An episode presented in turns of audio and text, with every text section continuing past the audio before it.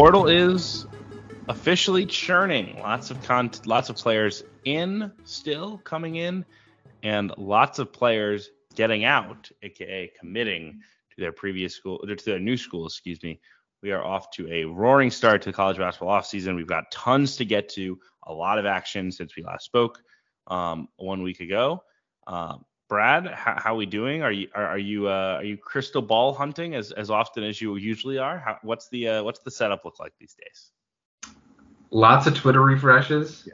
Lot, lot I mean, I'm I'm a junkie for for content this time. Like any any podcast with any, it could be two of the you know could be anyone who promises transfer portal talk. Any Twitter Spaces, I'm I'm I'm checking it out. Uh, I'm just I'm just fiending for content. Yeah, it's it, the, portal is humming. Like we have a lot going on, um, a lot of commitments even in the last two days. So hopefully this podcast is not that out of date by the time you get it. Um, but a lot of big names entering the portal, and and even names like we talked about last week as like guys who could be um, centerpieces of really good teams in 2020 324. Those guys have now already hit the portal. A guy like Ryan, Ryan a good example of that, who is leaving Creighton and seems to be headed towards Arizona, but we'll see how where, where that one lands. But Brad, I think a good place to start for this episode because you had a lot. Actually, sorry if I could interject. Sure. This is something that I, I, I really should have mentioned last time. I completely spl- uh, completely slipped my mind. But the the phrase "good get" has been forever tainted. It it it, it is lost what little meaning it had left. Tom Penders, former URI coach. This was epic. He tweet he quote tweeted um, a tweet from a, a URI account that the URI women's basketball team added a transfer, and he said, "This is going to be great for Archie. This is a good get." That that destroys the illusion that people have actually seen these players before calling it a good get. The, in in in fairness to Mr. Penders, DD Davis, the player in question, her her haircut is such that she does look strikingly like she could be like a small guard for a men's basketball team. It is very but, short. Very short hair, but the tweet did say women's basketball. Yes. He did say Archie Miller is going to love get for Archie. Yeah. Great get. Um, that destroys the, you know, any semblance of trust that in the transfer portal season yeah. between the the people with status and, and us lowly fans. That that tweet officially belongs in the pantheon of uh, of great college basketball internet content. Um, but I think overall, we should probably start with two teams who have not made portal additions yet, but are big brands that are solidifying themselves near, if not at, the top of the preseason way too early rankings. That is Duke and Michigan State, both of whom have gotten big news in the last couple of days about player um, returns. Duke getting Kyle Filipowski uh, to return for his second season with Blue Devils after already getting Tyrese Proctor back. Um, the, the fallout there is Mackenzie Mgbako, the highly rated um, combo forward from New Jersey, is opening reopening his recruitment. But Filipowski has a chance to be one of the best players, if not the best player in college basketball next season. An All-American type guy, a guy who could be a top 10 pick. Um, you know, a huge, huge addition for Duke. And then Michigan State getting both Tyson Walker and H, uh, and Malik Hall, excuse me, back for their uh, COVID years. That gives Michigan State a very, very strong returning nucleus to go with a very strong recruiting class. And there is going to be a ton of hype with Michigan State about them as potentially a top five team in the sport. I'll, i have them at 10 right now. I think they could easily go higher. I'm not sure I quite buy like they're going to be the best team in the country, but Michigan State will have substantial expectations. And so, um, first off, I, I think it's just like I think it's good for the sport that we have two like two big brands, right? Like all, the whole narrative like three weeks ago was man, in the NIL, it's it's it's evening the playing field. All these you know the big brands might be cooked. Well, well here we are with Michigan State and Duke being the the early offseason winners. But Brad, I'm just curious if you have thoughts on either or both teams um, and their you know early statuses among the nation's elite in 23-24. So we'll start with Duke, it seems like Duke's biggest, uh, the biggest beneficiary or the biggest cause for Duke's uh, recent good fortune is his perceived weak 2024 NBA draft. With Proctor, you can see it, right? He was super young this year. He reclassified, but he's got the prototypical size. You look at what Jalen Williams from Santa Clara is doing. You know, all these kind of big, versatile guards who can play in the pick and roll, who can dribble, pass, and shoot. Uh, but his, his potential and production didn't match this year. Comes back for year two with those attributes in a weaker class lotteries on the horizon for Tyrese Proctor. Kyle Filipowski, probably a late first round pick this year. Uh, I know his shooting numbers weren't good, but he is enormous. He he has potential as a as a shooter, as a floor spacer. You know, could be a stretch five in the NBA. Someone would probably have taken a, a, a chance on him toward the end of the first round. He's coming back now with with obvious hopes of in, improving his draft stock. But I, I, I think normally a, a skill based player like that who has a great productive freshman season, you wouldn't tell to come back. But I think given the perceived weakness of, that draft, I think gave Duke two um, two NBA first round two future NBA first round picks back on their team for next year. Yeah, I saw Givony, I think, say like he could be a top five pick next year, which like if if Kyle Filipowski is a top five pick next year, either Duke is going to win the national title or uh, the 2023 class is like even worse than I perceive it to be because like I, I, I really don't know like who he guards in the NBA. Like I have some real questions about about. I, I think he'll have a chance to be a pr- productive player in in the NBA, but like I, would be pretty surprised if he winds up being like a the type of guy you're drafting to be one of the cornerstones of your franchise, and I think that's obviously what you're looking for in the top five. But I mean, you're 100% correct that the weak draft class combined with the NIL uh, is enough to to make things a little bit more complicated decision wise and and working out really well in the favor of Duke. Um, you know, they have some questions whether uh, Jeremy Roach will be back. If he's not, they might. You know, moving Proctor to like a full point guard role will be an interesting thing to watch. But man, there's a lot to like here with Proctor and Filipowski and Mark Mitchell, who has a chance, I think, to break out. Um, with you know the the young players, I know obviously you know Mgbako now off the board, but you know the likes of of a Sean Stewart, a TJ Power, and we had talked about this, right? Like if, if they were going to get guys back, someone was going to get voted off the island. I, I just well, I just didn't expect it would be Mgbako. I guess it makes sense from his standpoint, right? Like TJ Power is probably okay with playing 10 minutes a game. Mackenzie Mgbako's trying to be a one and done. Like it, it would be a you know it would be an issue for him if he doesn't get a featured role. Um, but you know it was inevitable they were going to lose someone in this process, and you know, they could use a defensive minded big. Maybe like a Mr. Former Virginia big. Kadin Shedrick. Yeah, that would work. Um, I saw um, people hinting at that. Um, I did as well. And and that that also pushes, you know, another capable player to the deep bench. But you know, this uh, whole season, I, I, was thinking the prize of the transfer portal is going to be Mark Mitchell. Um, but really, Mitchell being able to play that three spot this year, and, and, and presumably will play it again next year. Um, that that keeps him in the mix, and and Mgbako's on the board. I saw T.J. Walker, the, who, who, covers Kentucky, say that it sounds like Louisville's going to get him. Um, which I you got to question anybody who's signing up to play for Kenny Payne at this point. Um, but that's going to be a funky, young, talented roster in in which is really like a, a last stand already for Kenny Payne, because um, that team's gonna be loaded with high, highly touted recruits.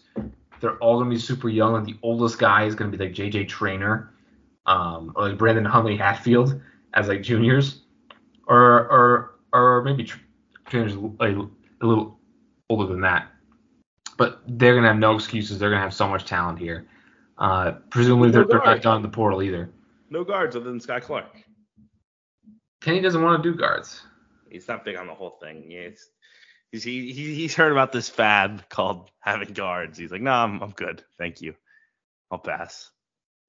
Well, wonder why their offense couldn't generate anything last year. Could it be the lack of guys who could dribble? Hard to say. The- Hey, one of those guys. You, you don't want to jump to don't, don't jump to excuses. Don't, don't don't jump don't jump to conclusions here. I mean, I, I mean, one of those guys who was on arguably, you know, the worst power team of all time, probably the worst ACC team of all time, uh, was able to parlay his experiences uh, un- under the leadership of Kenny Payne um, to go to UNC. That was Jalen Withers, who, I, who a- as of now is like the like a key piece, like their third third or fourth best player here. yeah. So the the North Carolina thing is interesting um, because if you take these moves, which is Paxton Wojcik and Withers. Jalen Withers, excuse me. I know it's a JJ Traore. Like, that's not right. Paxton Wojcik and, and Jalen Withers as like, okay, we've got RJ Davis and Armando Bacot. We need to get guys who can play around him. Like, if we take those moves in a vacuum, you're going to be very underwhelmed.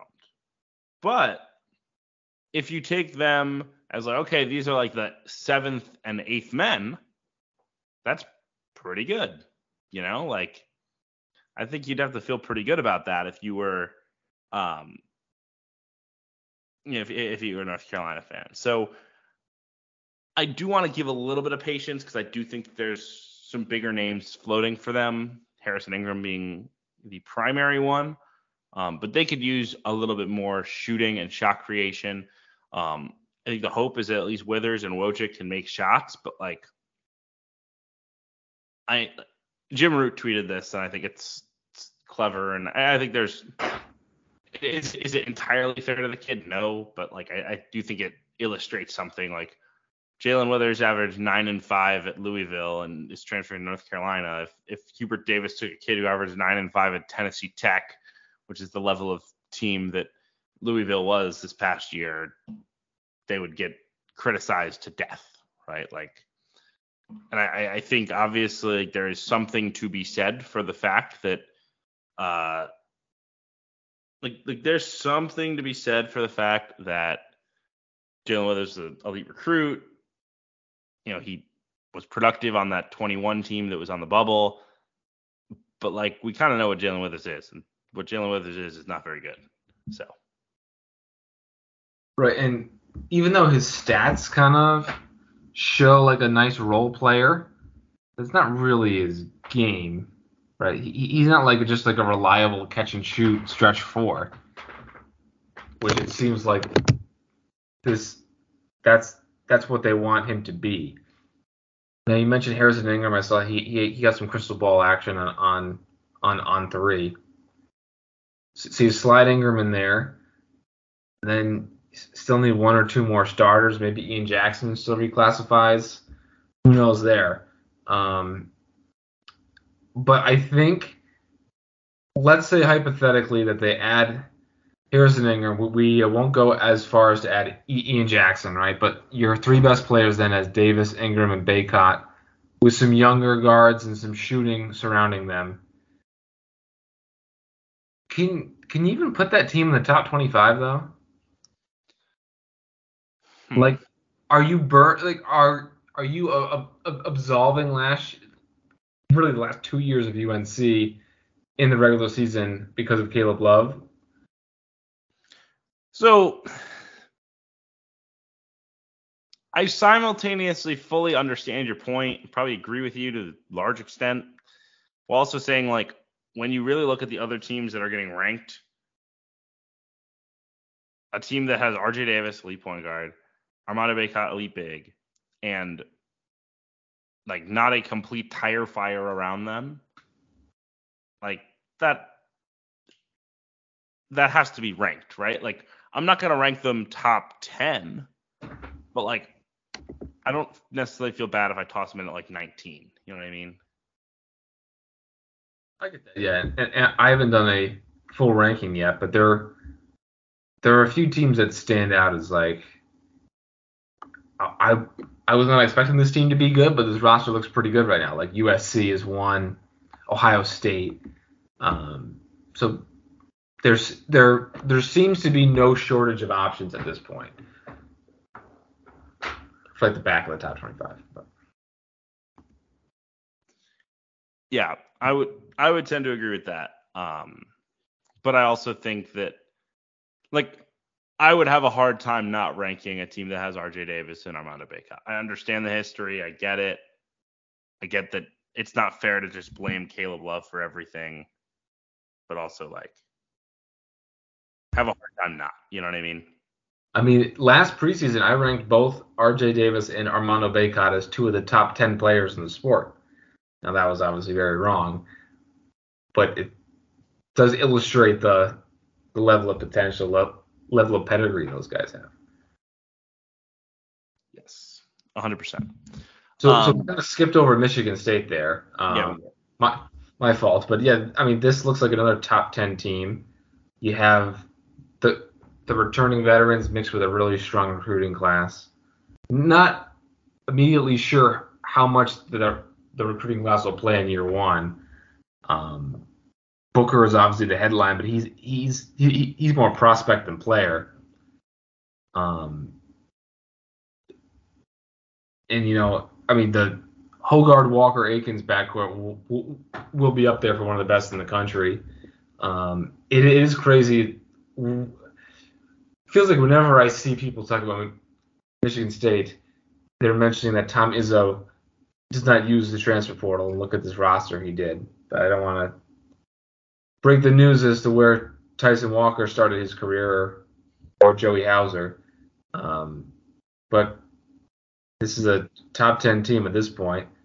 Yeah. And, and with 12 guys, I'm not even sure that they even added transfer at this point. Yeah, like so so my my thing with Michigan State is this, right? Like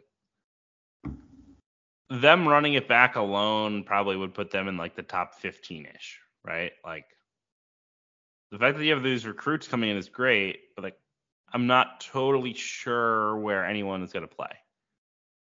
Like Booker, I have like I I I buy the long term with Booker. I also watched Booker get like destroyed by Miles Rubin, who's going to Loyola Chicago like three months ago. Um, so I'm just not convinced that he's going to come in and like really fix their center position, which was an issue this year. I love Fears, right? Maybe Fears is an upgrade over Hoggard. I'm not convinced of that though. Maybe Akins breaks out, but like I think what makes Akins really good is the potential to have the ball in his hands. And I'm just not sure where the ball is going to wind up and how, how how often the ball's going to ever wind up in Jaden Akins' hands when you have Jeremy Fears, AJ Hoggard, and Tyson Walker. Now, would it surprise me if someone winds up hitting the road? No and maybe that clears the way for a little bit. But like, I do, I, I, I think the championship level stuff with with Michigan State probably needs to get toned down a little. But I also understand why people are ranking them there, given the other options. Yeah, I mean, I don't see any reason why Michigan State has a, you know, is is not able to win a championship, but like Marquette or Miami or some of these other teams I see at the top are. Florida Atlantic, you know. Yes. It doesn't feel very championship, but at the same time, no one does really.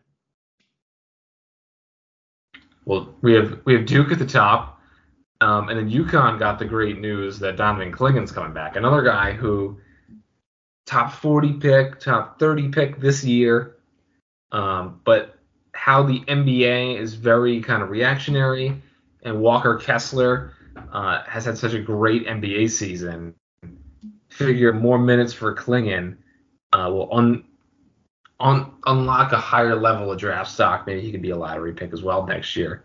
Um, but for this UConn team, I saw Nahiem Alleyne is going to come back after all.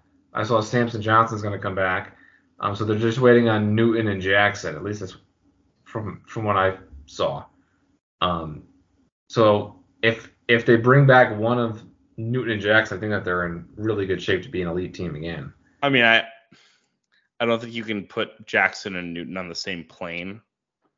Um, but they, I mean, if if if Jackson stays and Newton leaves, then you say, okay, they're a little weak at the point guard spot. Now it sounds like that they we said they were a little weak at the point guard spot this year with Newton. And they'll be weaker without Newton. Well, yeah, but they could recruit someone. Jackson is far less replaceable than Newton. I guess would be my point. But I think if, if the lineup is like Newton, Castle, Alleyne, Karaban, and Clingan, I still think that that that that, that is an elite team. And, and then I I mean I just forgot about Timberlake two seconds after mentioning him. He he could start there as well. So um, yeah, I, I'm I wouldn't say I'm concerned about UConn. I'm just I do think that if they lose Andre Jackson, it's like it, it's going to make a very very like and I and this is from someone who's somewhat of a skeptic about him as an NBA player, but like the impact that he makes on the game. I, I don't see as easily replaceable, and I do think it would hurt them a ton. I think it would change a lot, both um, what made uh, because I, I, think defensively Jackson made them very difficult to score on, and I think offensively the way that you could run Hawkins off of screens and move him constantly allowed them to do run all the off-ball sh- stuff and run as many sets as they run. And I think the combination of losing both of those guys, I think would have a real impact on how easy UConn is to to play against. And that's not to say that they wouldn't be good.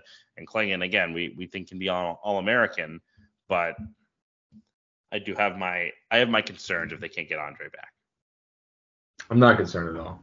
Maybe I I mean not not as a number one team, but I still think that that they'd be like a top ten type of team. I, I think they could be a top ten type. Of, I'm saying I just, I just don't think it's a guarantee. They would be, they'd be way more talented than Purdue, at least this year's version of Purdue, with a kind of a similar uh, similar vibe.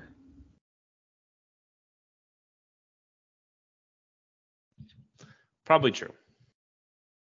But Matt Painter's, I think, better than Hurley at at like navigating those types of things. Like we know Purdue's floor is very high because of the way Painter is. I guess would be my, my point. Well, I mean, Painter's got to stop losing to 15 seeds. No doubt. But in the regular season, I'll take Pain every day. Um, yeah, that was you know, that, that that that was a big one for UConn though to get Clingan back. We still have, like you said, some some other decisions that we're waiting on, but uh, certainly a, a step in the right direction. One of the big winners of the portal this week was Houston. They got not one but two really, really excellent guards, two of the best players in the portal, and Damian Dunn from Temple, who's like a high usage ball, a little ball little was a little ball dominant at Temple, um, but averaged 15, three and three, six foot five, can make shots. Um, he has a little Tristan Newton in him. Yeah, I think he's probably better than Tristan Newton, but they come from the same league. Yep, that's fair. Um, had some huge games. Had 38 against Vanderbilt early in the season. Game winner um, against Villanova. Yep, game winner against Villanova. He was not great actually against Houston. I always watch that whenever a guy transfers in conference. Like, how was he in those matchups? He had just 16 on 16 shots against Houston, or not just 16 on 12 shots, excuse me, against Houston in the win, and then on just nine points on nine shots in the loss. But he's a you know one of the bigger names in the portal. Was a guy that some people thought would maybe go to North Carolina. He's a Carolina kid. Um, so get him, that was big. And then to get LJ Cryer as well, one of the best shooters in the country, uh, averaged 15 a game at Baylor. Obviously, a guy who can, you know, ha- has some limitations defensively, is a little small and not necessarily a true point guard.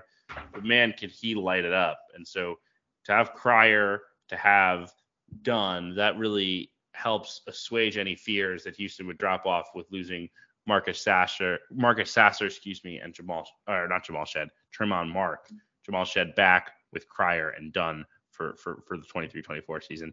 They could use maybe a little help at the four, but there's a lot of talent here, and uh, we know the style of play works. Obviously, this Big 12, uh, Big 12 move will make things a little more challenging. This isn't going to be like a guaranteed 30 wins like they've had in the American, but I, I am a fan of of this early Houston roster. They need Oscar Tshiebwe to come on down to a transfer. You texted me this, and this is this is a good take. Oscar needs to go to either Mississippi State or Houston and just pound the offensive glass. I mean, he's like one, one of the greatest rebounders ever. Put him in one of these miss shots and go get it systems. I guess maybe TCU too. They they have really crashed the glass. Um, although they just got a big earlier. Um, but yeah, this is a Houston team without the hypothetical Oscar ad, which is completely imaginary on my end, much like the St. John's roster. Um, I mean, three great guards who can all dribble, pass, and shoot.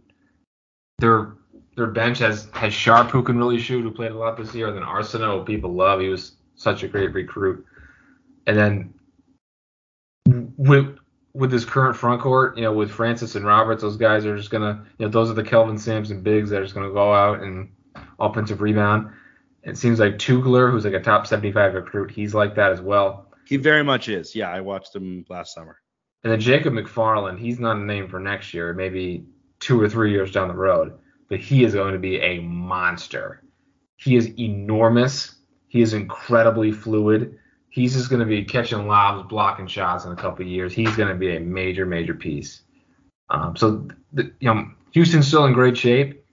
Like you said, they're not going to go 30 and and five or whatever next year, uh, but they'll probably still be a top top 25 team, make the tournament, make a nice run, and uh, Kelvin Sampson. It, it's it's it's crazy to think where Houston was just a few years ago.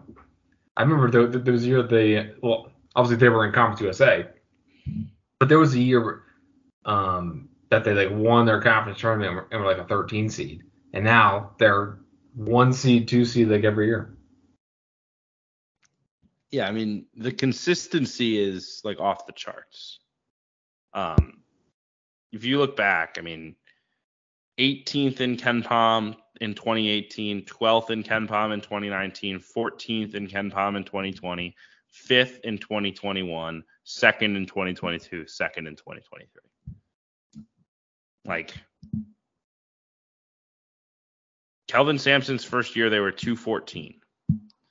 They hadn't been top 100 in the history of KenPom, or not top 100, top 50, except, yeah, they hadn't been top 50 at all in the history of KenPom before Kelvin Sampson got it going in 2018 um, when he started that run. And now they've been top 20 six years in a row, top five three years in a row, and now they're recruiting at this really high level.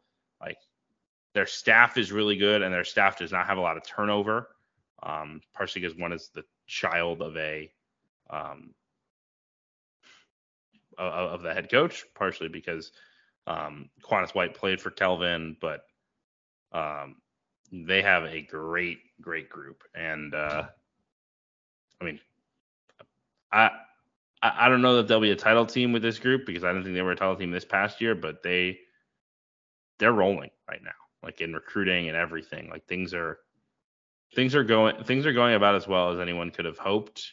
And I know there was like a I think a lot of narrative that it was this year a bust for Houston because the Final Four was in Houston, but like I'm not saying they will be better, but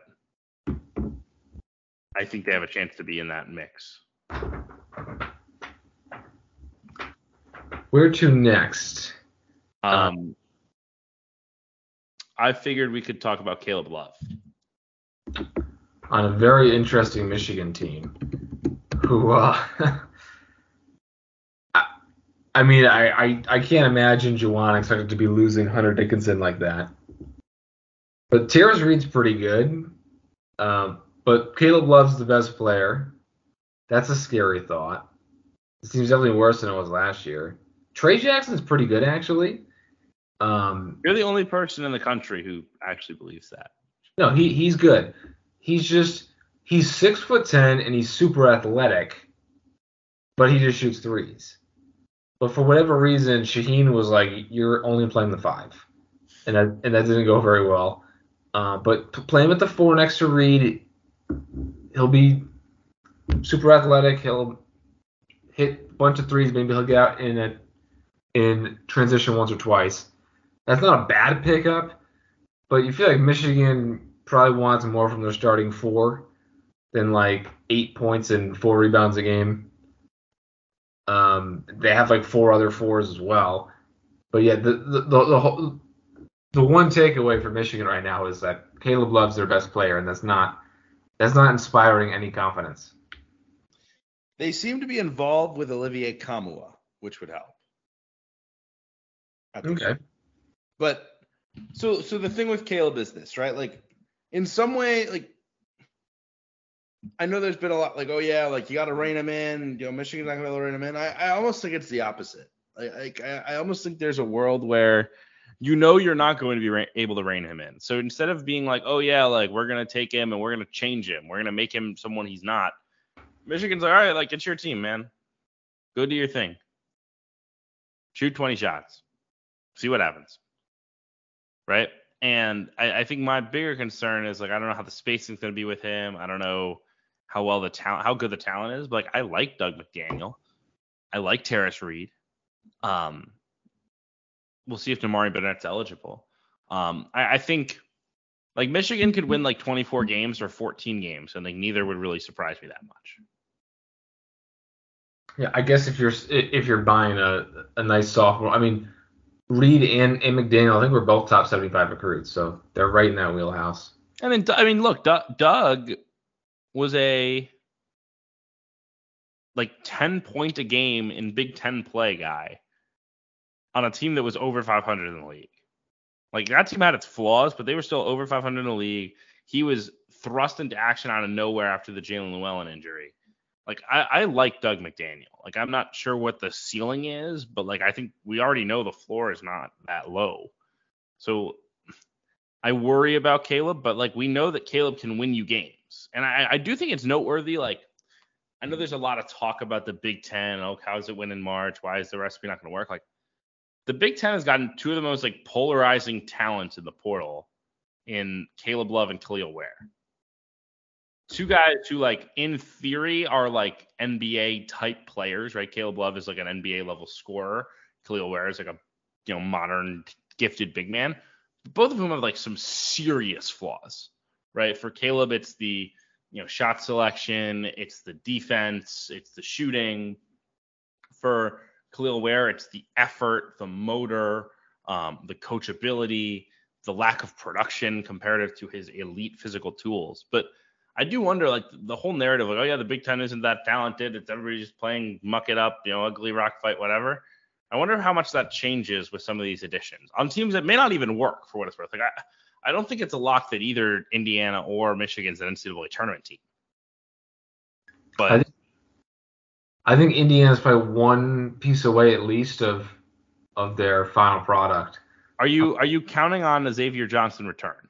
Yes. The Indiana fans seem very confident. I don't know why they seem very. So he played 11, right? But Indiana, I think in total played 35 games, so it's still less than a third. Phil Phil a waiver. Right, but Phil, I, I mean, Phil Cofer got one in the similar scenario. That was one where, you know, Florida State, I guess fans or the media, wherever, were saying, okay, Phil Cofer's gonna be back, and I'm looking at this. He doesn't get an extra year. He played 11 games, but he he did get to go back with an extra extra medical year. Um, so that that's why I'm a little more confident on Xavier Johnson. Plus the fact that he's staying there. Um, I, I guess that's not always a sure thing. We saw was it Russell Harrison with Oklahoma State? Yeah. Last year, who stuck that was, around. That was a clock. That was a big. That was a different thing. But yes. Yeah, that was because he he he took a year year off of school or something. Um, right. But Indiana in total, um, if they get a good wing in there, who can knock down three pointers. Xavier Johnson at the point, two super athletic bigs that, that that's still going to be uh, more of a muck it up team, but I mean, Ware has has has the potential to be one of the best centers in the country. Reneau has insane upside with his athleticism. Yeah, but I'm also like not I'm not I'm also not convinced that like Kel'el Ware or Malik Reneau will be like above replacement level players next year. I think I think it's actively I think it's possible both are active detriments to winning next year. if if Indiana gets like a wing who can score like 10 points a game, I I think that they're probably a tournament team, but they're not a top 25 team. They need shooting too. Yeah.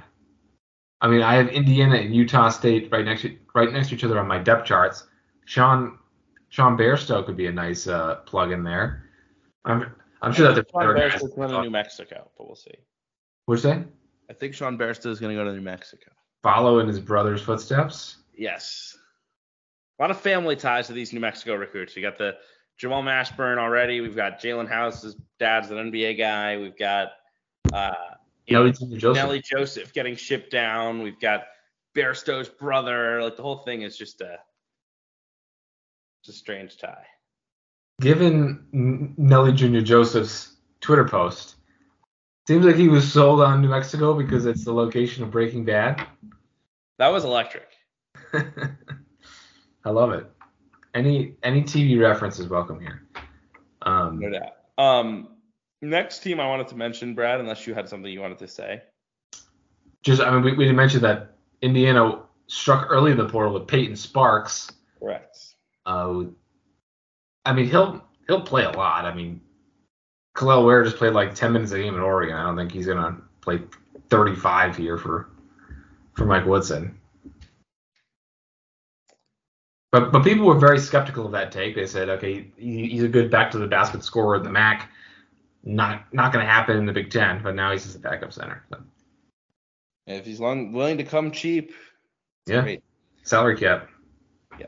Uh, Florida made two big splashes here uh, in the last couple of days. One, which is kind of a gangster move to steal Walter Clayton away from Rick Pitino uh, and St. John's. I, I think obviously Walter's a really, really good player.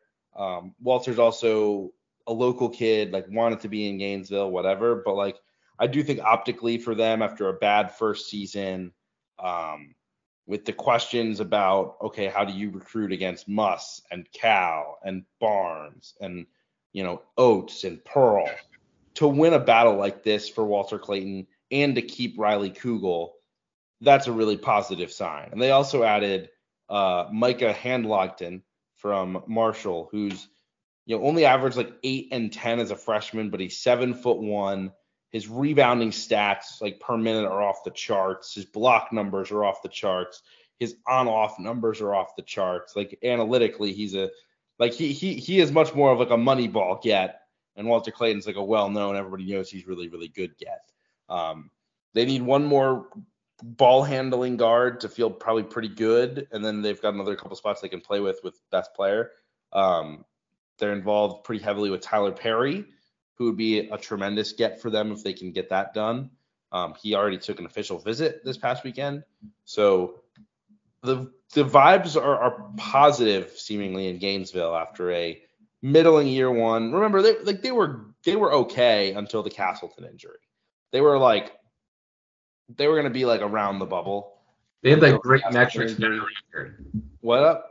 They had great metrics, bad record. Yes, and they would have probably. I, I think they probably would have come up short, but like they would have been like a one or a two seed in the NIT, and then they fell off a cliff once they didn't have Castleton. Um, this this team is going to be built a lot differently this year because Handlogten is very good, but he is not like a post up guy. Like you're not going to be feeding the ball down low to a big man the way that they did with Castleton, they're gonna have to rely on their guards, and that's why the Clayton addition, who averaged 16 points a game with MAAC Player of the Year, is a guy that I know um, I've talked to a few NBA scouts about. They think you know he'd be an interesting guy as like a second round pick right now before a you know full season in college basketball. Um, you know he's very athletic and he shoots the lights out. 43% from three this year, a really high volume, 95% at the free throw line. So uh, a good get for them, and and the St. John fans seem to be getting a little uh, little squeamish well, as, as I alluded to earlier, they, they have an imaginary roster, and everyone's like, "Oh, Rick's gonna get his guys." I mean, who are these guys? I mean, there's a million dudes in the portal, but like, so I I know that that, that they have visits from from Quinn Quinn Slazinski, who was with Rick at Iona. They have a visit with Sean Conway, I believe next weekend, who was at VMI. Okay, that's a fine seventh and eighth man stretch four off the bench, backup point guard. I know that they're going to get a visit from Garwey Dual, top 40 recruit in, in 2023. in the kind of I know you would call the Marcus Garrett, um, you know, type of player before, but like we don't even like have the faintest idea of who's going to be on this roster. Everyone was assuming well, Walter Clayton was going to be a big piece. Yeah. I mean, who who are these? They have ten open spots. Who who are these guys going to be? Right, and and like the the Daniss Jenkins types, like Daniss Jenkins is not eligible. Like, there's no reason Daniss Jenkins will be eligible to play. I guess they think he can graduate by the end of the summer. Well, that'd be great. Yeah.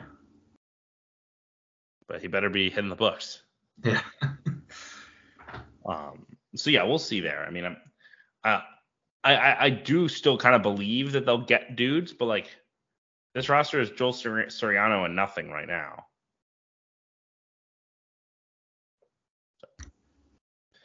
One team in the Big East that did make a nice ad, I believe yesterday, was Dayvion McKnight at Xavier, giving them a point guard to replace Souley Boum. I'm a big fan of Dayvion McKnight. He didn't have quite the year this year, but he's really good. Yeah, McKnight can really score. They needed some scoring pop in that backcourt. So you think, okay, McKnight and Desmond Claude will start. Claude's more of a glue guy, kind of similar to Paul Scruggs, not not as athletic, but he's a he's huge, can handle the ball, he can get to the rim, can shoot a little bit. Good, good, good playmaker. He did lose to the 2022-2023 Louisville Cardinals though, which knocks him down like a little bit in the transfer rankings. Dave McKnight, yeah, that that is undeniable um, for that really talented Western Kentucky roster. Um, but so that that's a nice backcourt. You figure that they're going to add a starting three man and then maybe a, a sixth or seventh man type big man to come off the bench. Um, but they, they have a lot. I mean, they had a terrific recruiting class. And they've I got love Trey Green. Right. Trey Green's at like 5'10 scoring guard. Yeah, maybe you could channel some Markquis Nowell. They have Reid Ducharme, who, who's a very good shooter. Kam Craft, who was an even better recruit than these guys. Basically did, not play much this whole year. He's known as a great shooter. Um, then Dailyn Swain, um, kind of the Colby Jones, Naji Marshall type of kind of bigger wing who can play make. So I mean, they have a lot of talent in, in this backcourt. Um, that they, there's one probably one piece away in the backcourt, and then a front court. Jerome Hunter, Zach Freemantle. They got Logan Duncombe, which sounds like a salary cap move. You know, you know, be the backup center there. Um, and then if they can get like one more guy who can play either three, four, or four, five, um, pro- probably want a more athletic guy in that spot. Xavier could be top top 25 again. Agreed.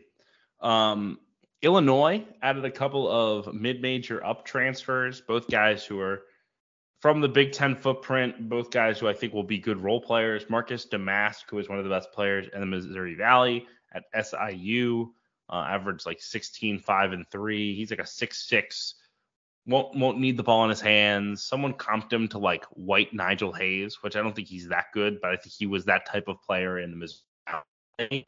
And I think I think should plug in really nicely as like a as a as a guy who plays off of Terrence Shannon, assuming they can get Shannon back, right? Every move they're making right now feels like it's being made in the process of or, or in in the idea that Terrence Shannon is coming back for another year. Um, I have heard that that is a very real possibility. It's obviously not done yet. They need to figure out the NIL, and I do think that they will probably make a swing at a point guard, like a real name point guard. But to me, Domask will help them a lot, and the other kid they've added, Justin Harmon from Utah Valley, he will also help them a lot. Uh, you know, athletic, you know, can attack closeouts, make a shot, defend uh, Chicago kid. went to Curie High School here in the city. So um, I'm I'm a fan of what Illinois has done so far. It's not necessarily flashier, but I think it probably will help them long term, especially dealing with the personalities. So the big question for them, I guess, not including whether Shannon and Hawkins come back, but the, the big question would be who's the starting point guard? Right. And I saw people on Twitter saying Tiger Campbell. Uh, per per a source, maybe Ray J Dennis. from Toledo. He's from Chicago. I've also heard the Ray J Dennis thing. Yeah. Good Brad So- or stuff. I mean, both between Toledo, Southern Illinois, and Utah Valley. I mean, those those were three of the best mid-major teams. And all were uh, and Toledo was one of the best mid-major offenses in the country. SIU was not, but Toledo was. Yeah, so this will be a good team. I agree. Question will just be Shannon Hawkins, are they back or not? Um, I- if if if both are back and you add one of those point guards, this roster is good to go. It's deep. You're gonna have shooting. You're gonna have athleticism. You know, versatile front court that that you can mix and match. Be good to go. I I feel better about Shannon returning than Hawkins. So I guess if if Hawkins were to leave, you want to add another big. Probably. It, it, it would just be Dainja, Hansberry, and Rodgers. But Right.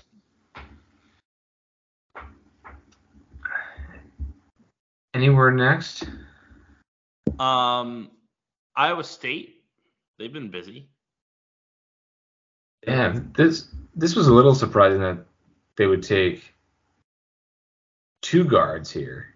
I guess maybe Jeremiah Williams isn't good to go injury wise. It sounds like he's not. Because you add Keshon Gilbert from UNLV, you add Pavelski from Jackson Pavletsky, I believe is the pronunciation. Paveletsky, and then you also have Tamin Lipsey who started this year as a did did a good job as a glue guy point guard. We mentioned Jeremiah Williams from Temple who was out this year, I believe, in Achilles. Um, at, as as we admitted earlier, Otz did a great job with that 23 recruiting class. You know, they have two top 50 guys and another top 100 guy in there. They got Tre King to come back, Robert Jones come back. So they have they have a nice mix here of returners with with newcomers. They added some pop to that backcourt. Um, it's just going to be a question of, I guess, one is how these guys blend, and then two, the age old question. I guess, can Keshon Gilbert be your best player? I don't think Keshon is. I think it'd be like Lipsey or Pavletsky over Keshon.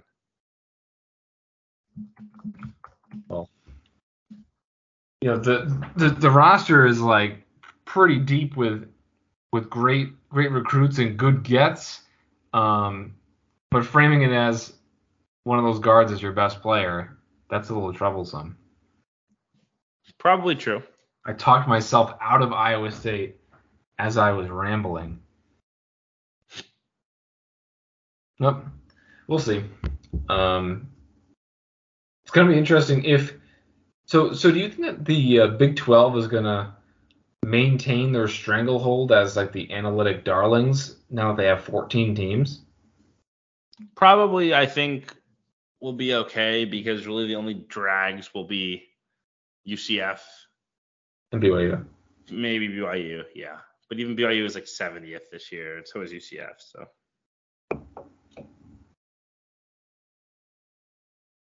Okay. um, where to next? How about uh, We could touch on Providence quick.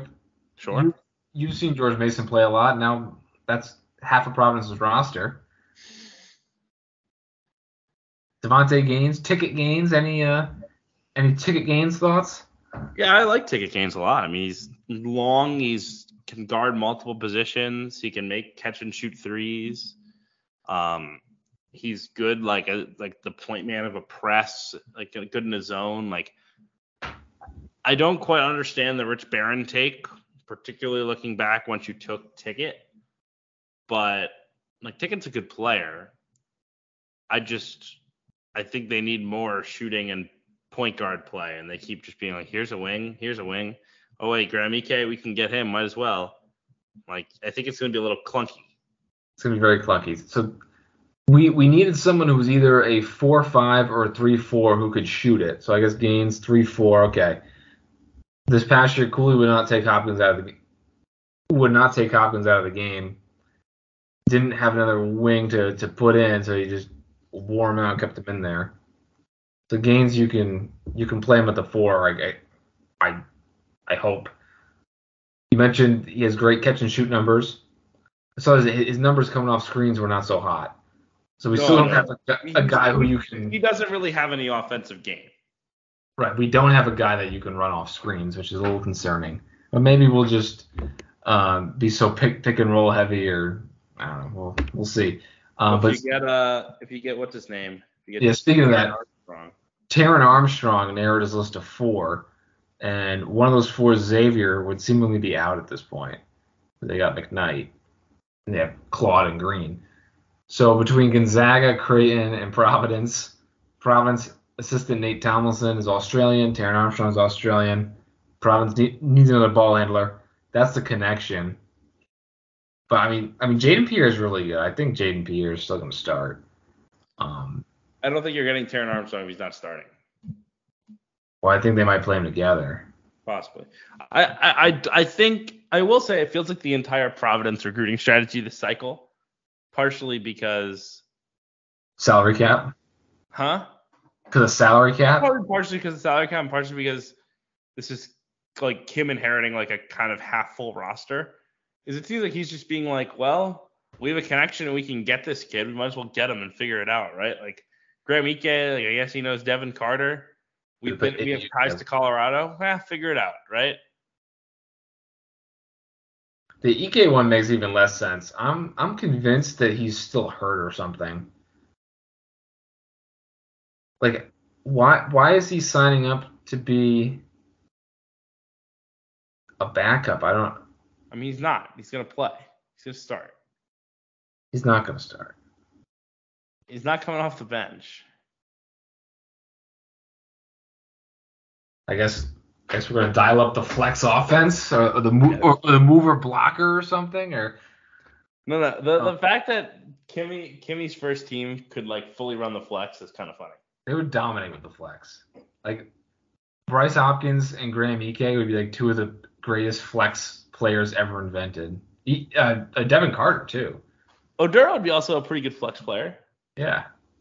The whole team is meant to play the flex. But yeah, so hopefully Gaines is the eighth man, Fernandez is the ninth man. My my poor guy Castro, I feel like he's getting pushed aside. Castro's good. He'd be per- oh, Oduro is you know physical and you know more more of a wide body. Castro long and athletic. That's a good compliment. You EK is kind Castro redundant. off to like a mid major if you're choosing. What was that? You could always ship Castro off to a mid major if you're choosing. Yeah.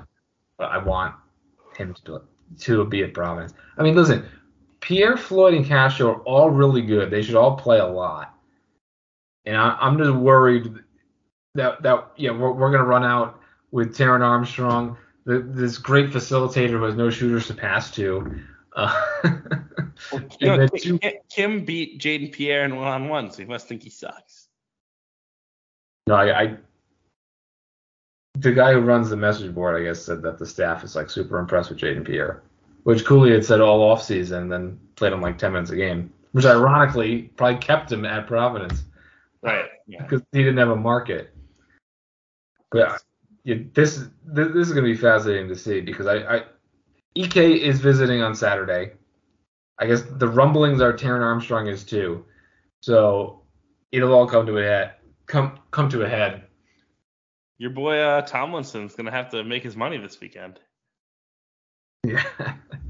but I mean, you figure Armstrong with Greg McDermott throwing lobs to Kalkbrenner, whoever remains on Creighton, they'll probably have more shooting than than Providence. McDermott is, is his great offensive coach. You figure that that would be a great fit. He's had Australians before with Jacob Epperson, I 100% agree with you. and then the, I guess we can transition here to Gonzaga, who added Steele Venters, um, a knockdown shooter. And if if you're telling me that Armstrong could be Armstrong, Hickman, Venters, Gregg, and Watson, I mean that's a perfect lineup with the floor spacing and that Watson as a role man. I mean, that could be a really appealing lineup too. But it seems like seems like Providence has has a chance here. We'll see. Um, Arkansas got Keyon Menifield earlier. Now they have Tramon Mark coming. Um, Muss is seemingly going full bore into like I don't care if anyone can make a three point shot anymore, which has been an interesting heel turn. I mean, I guess at Nevada he wasn't like like the Martin twins and Caroline weren't great three point shooters, but it does feel like in particular the last couple of years things have gotten pretty rough from a spacing standpoint. That being said, a locked in Tramon Mark in this system seems like a guy who has a chance to really explode, right? I mean, think about the guys who've really succeeded under Muss. He really fits that archetype. Absolutely. I mean, kind of like a bigger Davonte Davis with the kind of the herky jerky, the lefty. Um, but yeah, that's this is interesting. Right? I know I know they're still in the mix for Khalif Battle, or maybe he's off the oh, board now. I think they're getting Khalif Battle. So Battle rounds out this roster. So we're saying starting lineup of Davis, Battle, Mark, Walsh, and Makhi Mitchell, with Brazile and Menifield and Block. I mean, I, I, Brazile's like their best player, I think.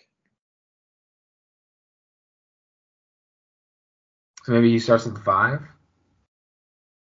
Brazile. Yeah, yeah I think. I so. mean, or Wall starts at the three. And was he ACL or Achilles? Uh, ACL. Okay, so I guess he probably should be back. But yeah, I mean, they have these big bulky fives. They have so much athleticism.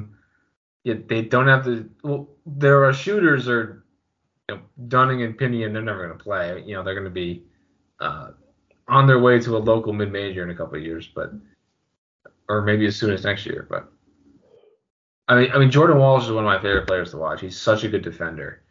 Um, he's so athletic. He's like he like gets down in the stance and he's he's he's fearsome on the ball. So this defense, I mean, they're, they're gonna have so much athleticism across the board. They're gonna have great size. Arkansas should be really good again.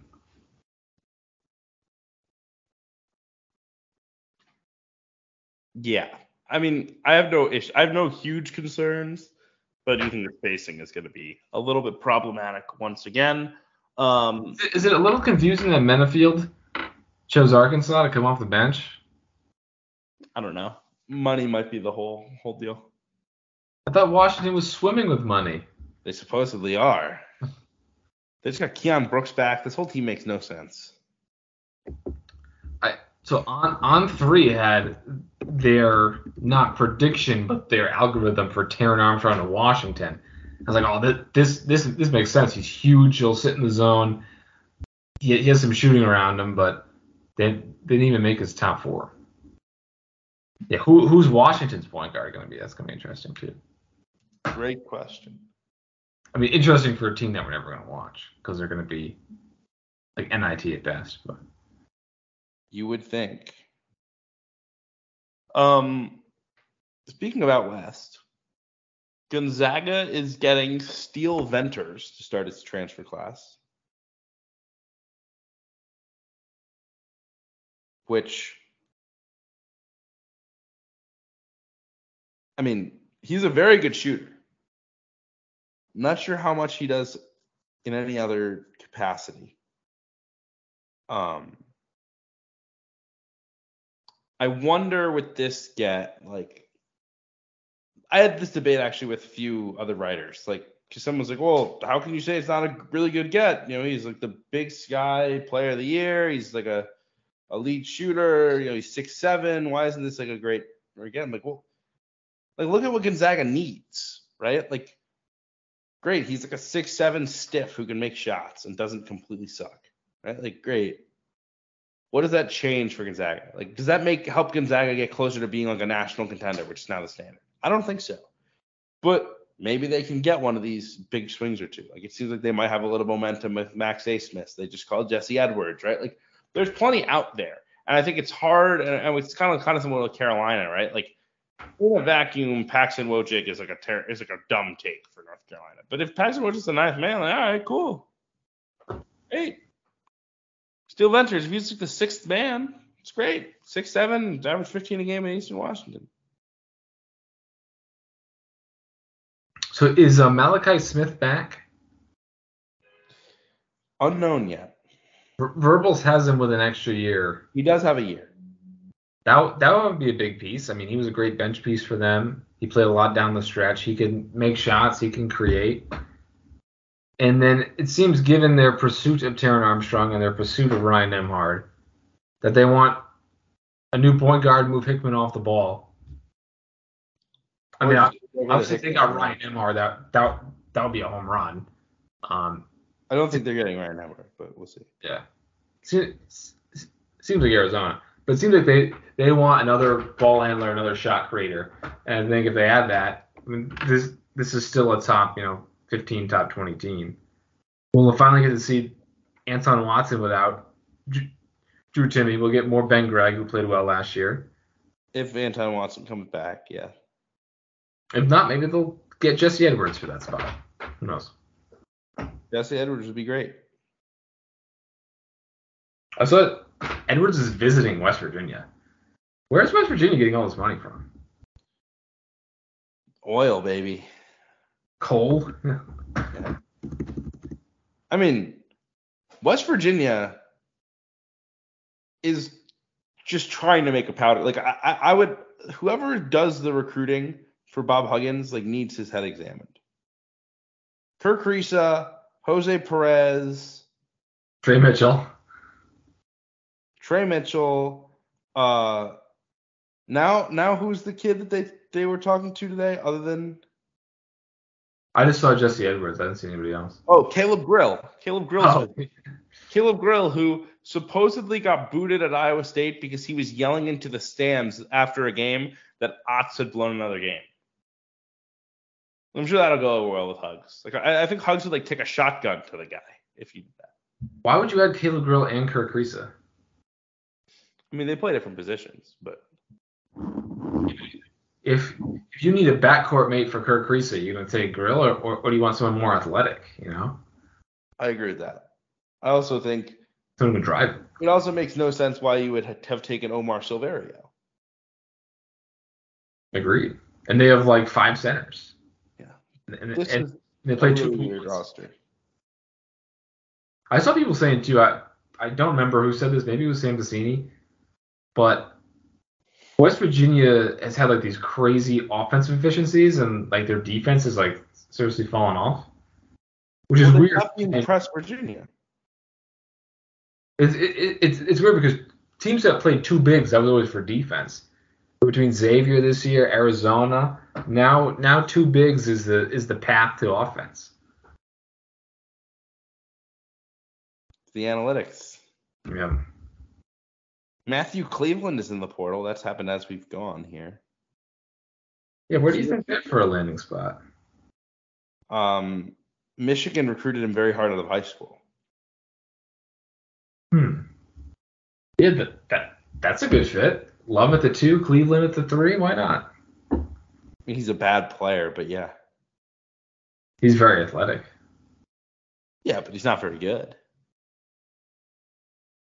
Is uh, I mean, just as like a median name that that, that we threw threw out earlier, he's better than like uh, uh Sean Bairstow. Oh, 100%. Yeah. But is he better than Olivier Nkamhoua? Well, and Conwell's a four five. I mean, he's a four. Cleveland's a four. He's not a three. In my opinion. What's happening? What's happening to my poor Trey Jackson? He's already getting uh, recruited over. I mean, it seems like it. Juwan watched the film and was like, "Oh shit, why do we take this guy?" Will Will Tschetter's going to be shaking in his boots. Yeah. Also, I mean, look, at the end of the day, Juwan tends to play a little too big. So maybe this is like the Terrence Williams replacement. He did play a lot. We wouldn't say a lot, but mul- multiple games, like a fair amount. He played Reed and Dickinson together. Yes. Now, I don't know if they if they played zone or they played man during that. I wasn't paying attention, obviously, but um, they did share the floor.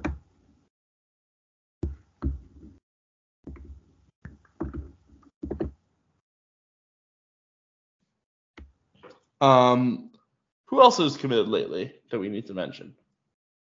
I'm scrolling down. Um, any thoughts on Lance Jones to Purdue? Nice bench piece there. David Jenkins esque, yeah. Except he's he's defense instead of scoring. No, he can score. Okay. He won't. They do need like a better guard than that, though. Like, that that can't be all they do. Yeah. Um, How about this? This isn't official yet, but I did see a crystal ball pick for TJ Bamba to Villanova. I mean, I don't think it saves the Villanova program, but nice starter at the three. yeah, it's important. I mean, they have Justin Moore back for a lot of money, per what I've heard. Um, Money well spent, I'd say. oh, a hundred percent. All both from an optics standpoint and from a basketball standpoint. Um, but he is on the rich end of the portal spectrum or non-portal spectrum. Um, Eric Dixon back for another year. Maybe you get some growth from like the Brendan Hausens of the world.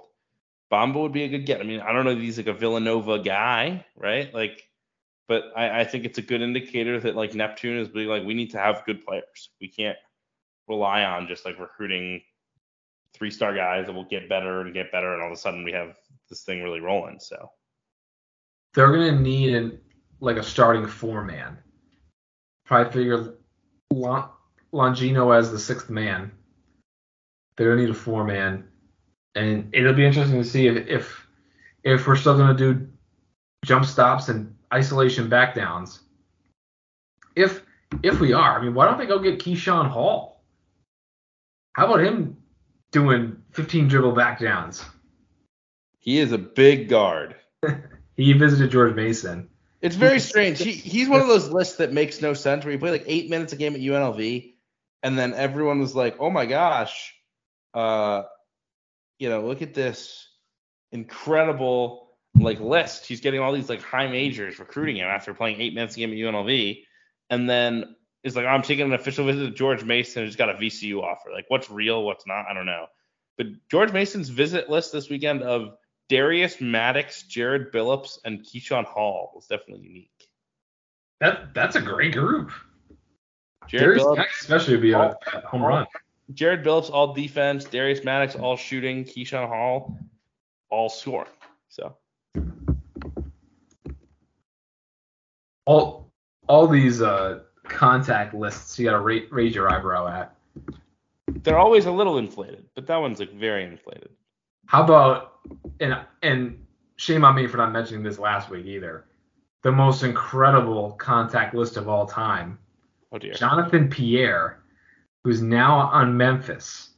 He supposedly was contacted by one third of college basketball, 120 schools, Division two star, um, on on the undefeated championship uh, Nova Southeastern team. No one, I guess, had their finger on the pulse of what's a D2 transfer worth. He got calls from the whole spectrum, and he's going to play on a very confusing Memphis team where I think a few people are, are going to get pink slips pretty soon. Some of these tw 2023 recruits, I don't think are going to make it up up to Memphis. You would think. Um, I will say, if there was ever a guy whose list was going to be like preposterous like that, it would make sense to be him. Yeah. Because think about it this way: he averaged like 15 points a game in Division Two. So there's all these like mid and mid pluses who are like, ooh, like we're trying to recruit D2, like moving up, whatever. Like this, this could make some sense. But then all of a sudden, like people are like, oh, actually he's six nine and like absurdly skilled and like it's probably like like a it might be like a a fringe NBA player. So Well, there was a guy last year, I think from University of Tampa. I, I don't I don't remember his name. or Max Jones, Okay, he ended up at one of the Cal school. Cal State Fullerton. Yes, but his list had Villanova and a couple other high majors. And you you had told me that a mid major coach backed off because the contact list had mid majors on it had had high majors on it. And Correct. it turned out that it, it was completely fake. So kudos to all It 120 wasn't fake. It was that the people Freaking watched the film and were like, yeah, this kid has no burst. He belongs at a mid major, and he went to Cal Fullerton and he averaged 12 and a half points, four rebounds, two assists, and shot 44% from the field. That's good. That works. That's the right level. Um, yeah, so Memphis adds Pierre. they add Caleb Mills, um, who, when it's all said and done, I guess might be the starting point guard on this team. Which why not? Let's let's let's do the Caleb Mills thing again. I, I never understood the Caleb Mills infatuation. Just he could score. Well, they they anointed him like the best player on Houston out of like seven comparable players. It turned out that they were wrong, and he bounced around here, there, everywhere. Um, and then they also add Tifali Leonard, who is like the athlete of all athletes. I guess come off the bench at the three or the four, I guess. Um, but they're pre- presumably not done. I mean, I guess their best player right now, you say by Mills or Pierre. So he's a tremendous defensive player. Leonard, yeah. Like an NBA play, like I've had multiple NBA people say like they think he could play in the NBA just because of his defense. Reminiscent of DJ Stephens. He's he's he's bigger and longer than Stephens, but right. I think he's more like fluid. Stephens yeah. like a holy shit guy. Um, next team I had on my list was Ohio State. Got Jamison Battle. Yeah. Fine. That's fine. Yeah.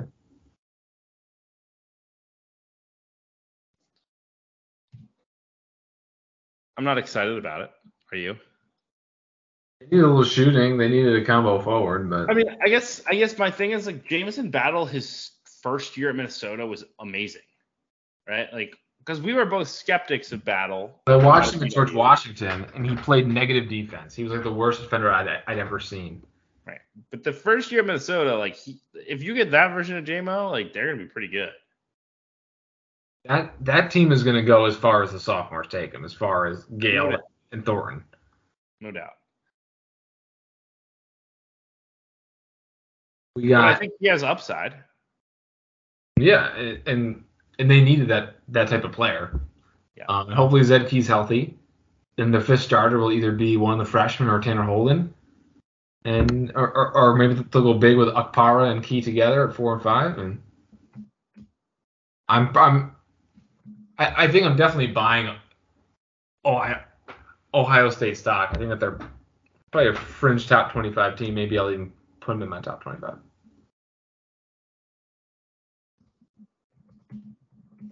I guess the I guess it's worth mentioning. Um, sounds like Kentucky might get Ugonna Kingsley back. Correct. Which would be huge. Uh, An- Andrew Slater said that he was upset when his handler told him it was time to leave Kentucky. They didn't get the bag that they wanted. It's it's very odd. The whole thing very strange. Uh, it's also interesting with related to the um like the Tshiebwe decision, right? Because we haven't seen a whole lot of guys decide to come back a second time. Um, it makes a lot of sense for Oscar to come back a second time, but I don't know that Kentucky should want to pay him the amount of money it will cost to get him back right? Like, like if, if let's just say that Oscar requests the same amount of money he got this year, which is two mil, right? Like that was the reported number. He's going to be around two mil. Should you pay that if you're Kentucky? No. No. I mean, I think going into your center spot with Kingsley and Bradshaw, you, you, you definitely have have the rim protection. You wouldn't have, yeah, obviously the uh, tremendous rebounding that Oscar gave, but Right. Well, if, if you had to pay 500 for Ugonna Kingsley or one five for Oscar, what would you do? Kingsley. I'm a huge Kingsley guy. I know you are. I mean, 24/7 ranked him as the 59th best transfer. Did, did, I imagine all these recruiting people saying he was the best defensive center since Nerlens? And now they're like, ah, oh, not, couldn't play at Kentucky. I mean, he, he reclassed up, up. He's enormous. He's gonna block every every shot. They just gotta let him loose. I guess the the Oscar debate is kind of similar to the Adama Sanogo one at UConn, where it's like, yeah, we'd obviously love to have you back, but we can't think, commit everything to have you because we have a certain other guy who's also really good.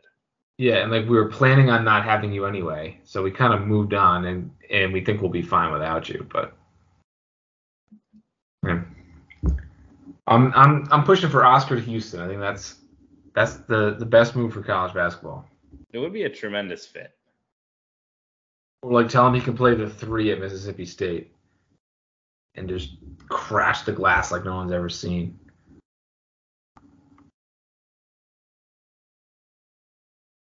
He, I mean, he would. He, he, how many rebounds would he get a game in that system? Well, he would get less because he's fighting with Tolu Smith and Cam Matthews and all those guys. But uh, is Tolu Smith back? He can't. He he has an extra year. God, feels like Tolu Smith's been around forever. He was a he was Charles Bassey's backup at Western Kentucky. That's a walk on. Yeah. Might be the only player in the history of college basketball who's a walk on at Western Kentucky turned scholarship player in the SEC. And this is a scholarship like one of the best players in the league. That, thinking that that was such a weird take, and then it turned out no, he's an absolute monster. Yeah, he's a stud.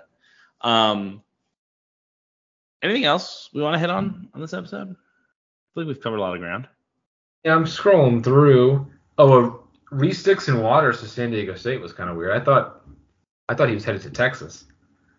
Yeah, I mean, I, I actually think this is a better level for him. Like I, I, I was never like that huge a fan at USC. Um, shoot it well at all this year. So. Yeah, and he's very like straight line. Like there's not a lot of shit to him. Um, but I think he's he's good enough to play at San Diego State, and he'll defend. Like I, I like that. Um, the D2 kid Bryce Butler going to Charleston is a stud. That'll be great for them. Um, Virginia or Virginia transfer Francisco Caffaro is going to Santa Clara. It's interesting. Georgetown. We should talk about Georgetown. We, we, haven't talked about Georgetown. Yeah, but uh, Santa is gonna have back-to-back years with NBA draft picks. Assuming that Pod stays in the draft, yeah. How unlucky is that? I know. No NCAA tournaments to show for it. And, and um, just to, before I forgot, um, interesting Maryland salary cap move taking Chance Stephens, who's a former URI commit to David Cox, shooter off the bench. But yes, Georgetown. Georgetown gets Dontrez Styles, Rowan Brumbaugh, and Jay Epps. That's like the first real nucleus for Cooley. Obviously, still swinging big at Hunter Dickinson. I, I will say one thing I do really like about this is all three guys are multiple year players. Yeah. So you're not only getting right, and and again, I I don't know if Rowan Brumbaugh is good, sucks, whatever. I've never seen him play in person, whatever. But Rowan Brumbaugh was like a recruit at the level of like Georgetown this time last year. He did nothing to change the fact that he could be that. He literally redshirted. He played zero minutes. So him going to Georgetown seems like it makes a lot of sense. Um, Jay Epps can score at this level. We know that. We did it, did it in Illinois. And Dontrez Styles can probably play. Like I, I don't we we we discussed like I don't I don't think the talent level is that different at Georgetown versus where it was a year ago.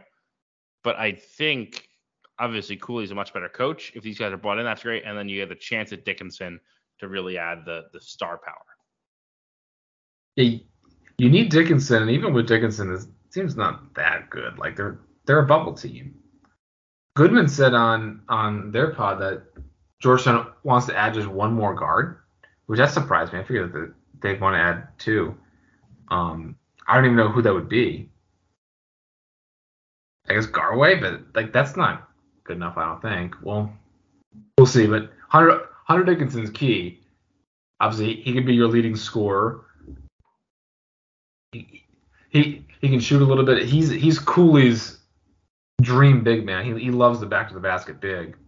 Um, but yeah, kind of a lot is riding here on Dontrez Styles and Rowan Brumbaugh. We'll see how they look this year. Um, Georgetown lost Brandon Murray to Ole Miss. Some eligibility questions there, but that's a nice get for Chris Beard. Yeah, I, I have not done my Ole Miss depth chart yet, but Brandon Murray is a super talented player. Chris Beard is a incredible coach. Um, he could have them humming as early as early as year one, Yeah. which you know I I was buying the current Ole Miss roster and Kermit's last stand, and they were they were not good whatsoever. Jaemyn Brakefield's coming back as well, so they have they have a few talented pieces there. Um, Yeah, my hate for Ole Miss this year was one of my nailed preseason predictions. One, I mean, this is staying in the same conference, but kind of switching gears. One really kind of, I'll say funky team is Auburn. They had Denver Jones, who's a great shooter. It seems like Wendell Green is going to leave, though. He is gone, yeah.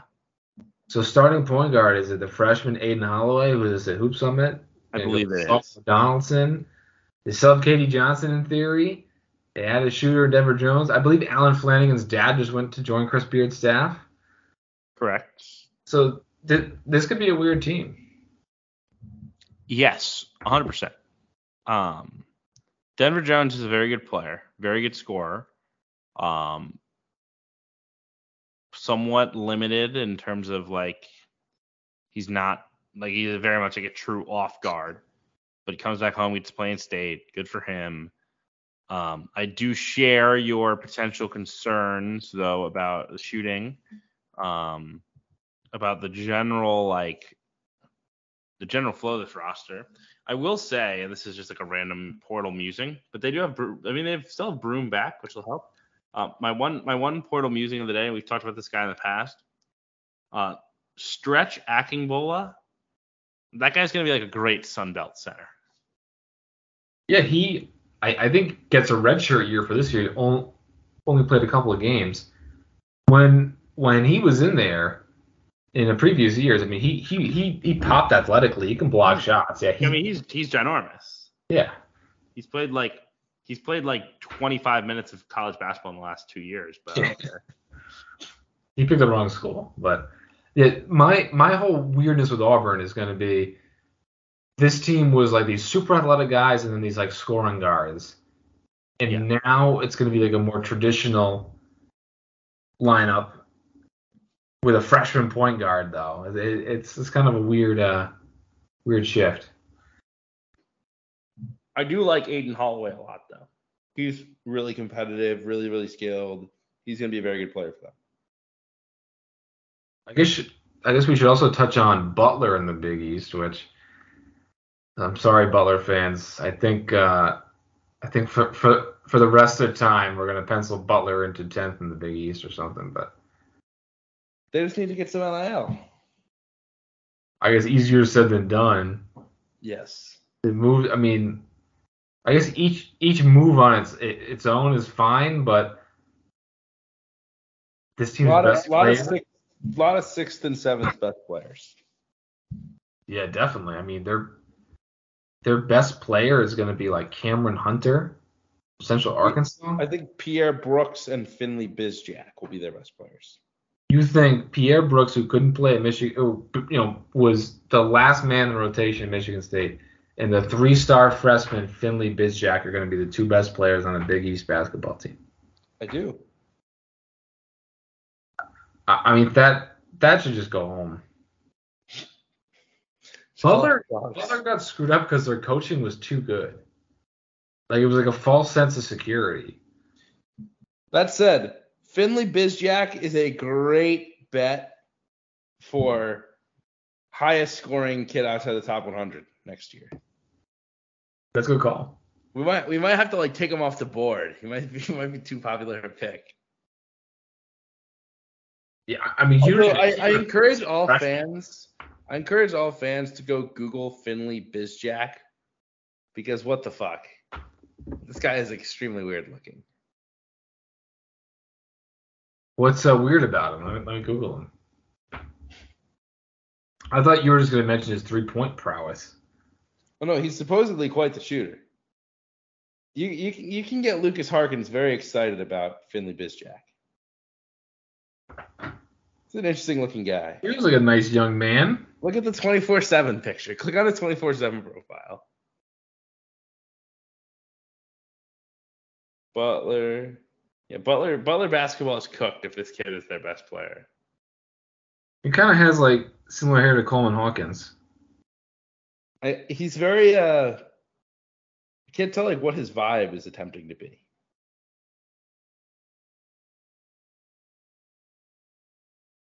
Yeah, Butler, one of the all-time weird seasons where they were like holding it together. Then their their guys come back from injury and they fall apart. They, I mean, they were they were a bye team, a, a bye game this year in the Big East. They were uh, they were completely outmatched, and their talent level is much worse.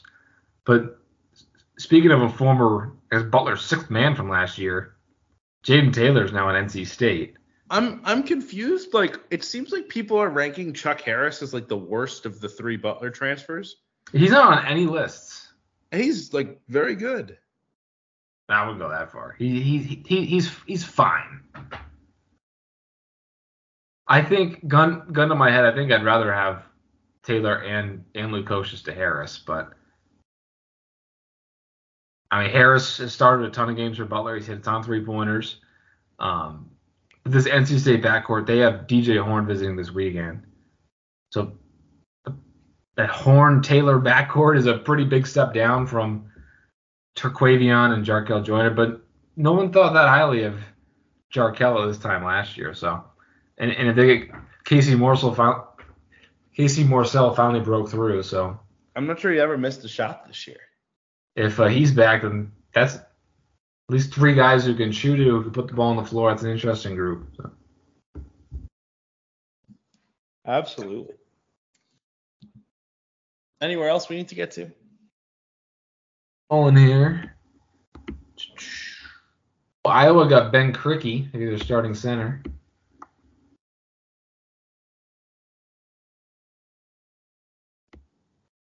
I like. I mean, he's a very skilled offensive player. Not a big time shooter, but very skilled. Filling for Rebraca. They still need a point guard. They lost Ulis. They they need a point guard to come in there. Hopefully, as an upgrade. How much do you like Ulis? Yeah, he, he's sixth or seventh best player. How do you Have, feel about him at like a Atlantic 10 school? Yeah, at, at like URI, that'd be perfect. Yeah. I mean, he's played a lot of Big Ten minutes. He's not bad. I mean, I think he's probably worse than Joe Toussaint. As a former Iowa bench. I got a little more offensive pop. Crushing blow for Oklahoma State to lose Musa Cisse. Have we? I, I, I like Mike Boynton a lot. I really do.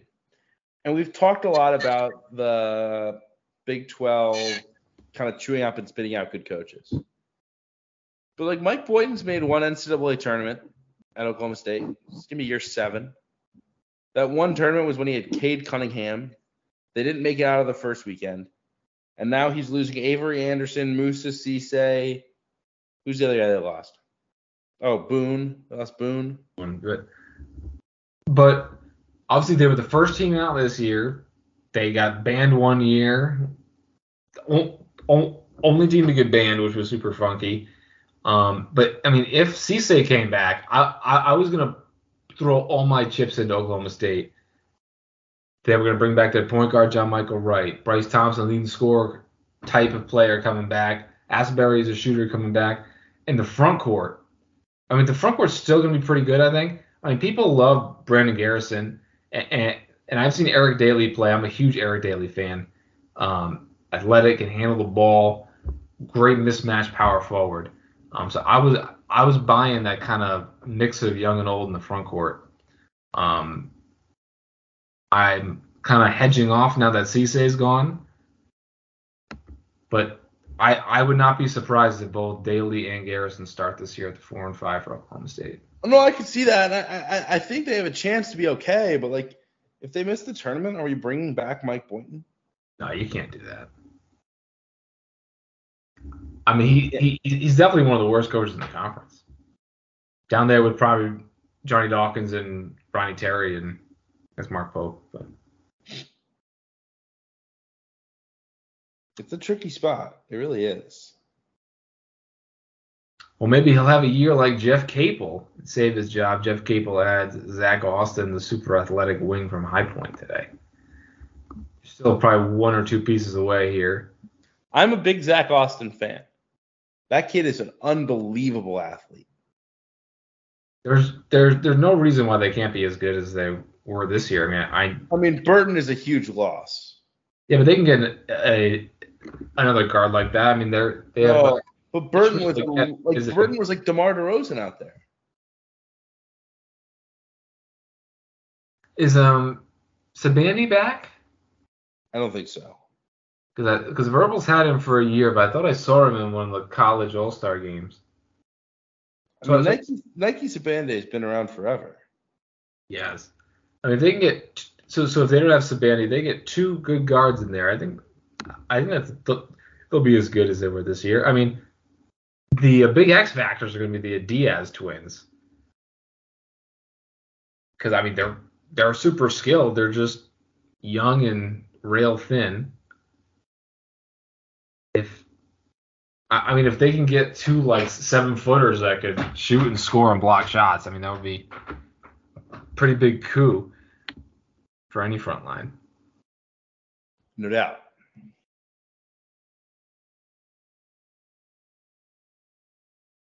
Um, Do you like um Kowacie Reeves to G- Georgia Tech and Ebenezer Dowuona to Georgia Tech? um, I I like Reeves' requisite to Georgia Tech. Like, I'm not convinced Kowacie Reeves is actually very good. That being said, Georgia Tech has not like has very little access to top 50 type talent. He's a relatively local kid. He fits academically, which is critical. Reeves is very high academic. His list was like BC and Loyola Chicago and Georgia Tech. Like he was in the mix. Like he he, he was open to like he, he he's a good student. Uh, supposedly a, a very very nice kid, right? Like I, I'm not convinced it will work, but if you're Georgia Tech, it's the type of swing you have to take. Right. Dowuona, I have no idea. It feels very Rodney Howard esque. Yeah, I mean he was like the third big for NC State before Mahorcic got hurt. So the, we'll ever see Isaiah Miranda. I don't know about that. I mean he redshirted obviously when he all all these guys who come mid-season, you know, the media kind of makes it out to be like, oh, let's see if he fits, but they always redshirt.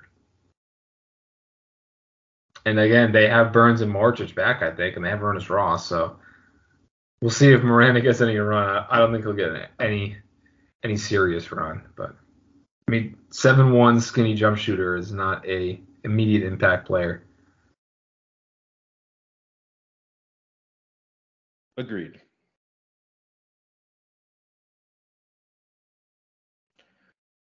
Anything else? I, I don't have anything. Uh, I've been watching The Night Agent. I know that's your. Uh. I know that's the, the show of everyone's choice. So I figured I'd mention that. I know you love to get your give your TV update, but that's a very good show. I have one and a half episodes left. Okay, I'm only through four, so no spoilers. Definitely not, but it, it, it's it's good. It's it's like a B plus Homeland or a B plus twenty four. Yes. It's along those lines. Have you watched The Recruit? I have not. Okay, The Recruit is good too. You Oh, finished yeah. that one. I, I know you mentioned that one last week. I- I, I plowed through that. Very good.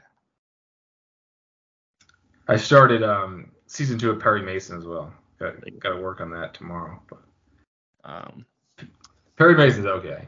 That's what the boys are doing. We're, we're we're watching ball. We're refreshing the portal, and we're uh watching TV. It's great. We we are definitely refreshing Twitter. That that is for sure. Guys, just keep checking the portal. Alrighty, folks. We will see you all next week. Hopefully, with many more commits and lots more to update you on as we uh, get closer to setting some rosters.